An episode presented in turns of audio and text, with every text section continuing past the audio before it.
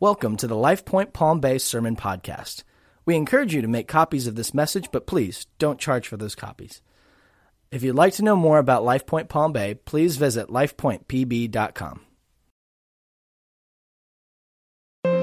Hello, church. Welcome back to House to House. This is episode 19, May the 27th. And uh, as we get ready to to move into kind of a new season here as a church as things begin to open up. You see that happening in, in society around us, and we were talking about that with the church as well. Uh, I had mentioned to you last week looking even possibly at June 7th as an opening day. And we do believe that we're going to be able to open in June. June the 7th probably isn't going to happen, just all the details that are having to be worked out so that we can do this well and do it safely. Uh, looking more like June the 14th. Pay, pay attention, stay tuned. We'll have more information, especially next week. I think even this week you'll receive a survey uh, that's really important because one of the things that will be new as we come back together is having to RSVP to come to service. That's a different thing, something we're not used to. So there'll be a survey coming out. Thanks again for taking time to do those surveys. I feel like that's all we've done for the last eight weeks is do surveys. Uh, but the information helps us so that we can plan well. And quite honestly, you can't do ministry without people. So we care about you and what's going on in your life.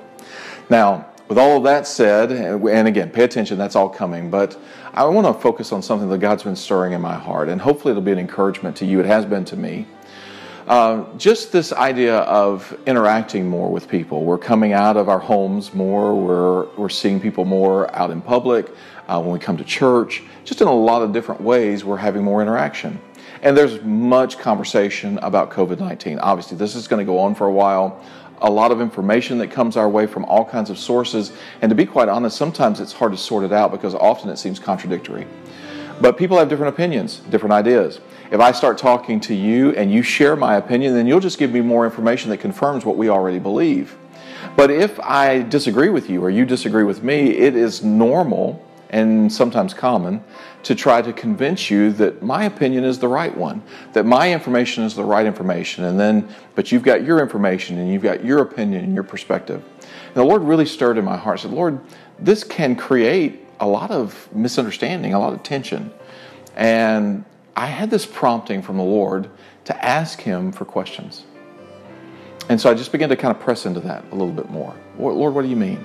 He said, just ask me, rather than trying to convince someone of your argument or of your information or the validity of your information, what if you just ask them questions that got to things that are, that are going on that are much deeper, often than all that's around us? I was talking to this about this with uh, my father-in-law, Ken, and I mentioned to him this idea of being prompted to ask questions. He said, That's interesting because I was just reading in Mark. And you remember, it's in Mark chapter 4 if you want to go back and read it. Um, and the exact passage, matter of fact, the exact reference is uh, verse 35 uh, through 41. But if you want to read that on your own, you can. But you remember the story. Jesus has been preaching and sharing parable after parable. He's preaching all day long, and it says it came evening time, and so he told his disciples, "Let's get in the let's get in the boat and go over to the other side, the other, side of the Sea of Galilee." And so they did, and Jesus goes and he lays down because he's exhausted. He lays down, he goes to sleep. A storm comes up and the disciples are afraid. Now, again, remember, most of these guys are fishermen. They have spent their life around the water and on the water. Uh, it would take something really out of the ordinary to make them afraid. Kind of like COVID 19, something really out of the ordinary. But they're afraid. And they come to Jesus in their, in their panic, if you will, and say, Don't you care? Don't you even care that we're dying? We're perishing here. And they wake, they wake him up. Jesus gets up. He speaks to the winds and the waves, and the wind and the waves, and he says, "Peace, be still." And it all calms. It calms down, and the disciples are in awe of all this. But notice what Jesus did. He didn't turn to them and say, yeah, don't you see? I care. I care what you're going through. He didn't say that. He didn't say, guys, I knew that this, this, and this was happening. I understand what's going on here. He didn't do any of that. He asked them two questions. What were the two questions he asked? First of all, why are you so afraid? Well, that's a deep question. That gets into the heart of what's going on underneath. Not just the fact that I am afraid, and it takes the focus off of the outward circumstances and gets to what's going on internally. Why are you afraid?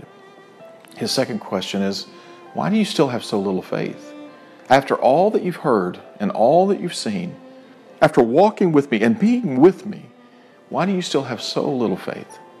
These are great questions because they force the disciples to address how they're encountering God underneath, internally, where nobody can see. I challenge you, I've been challenged.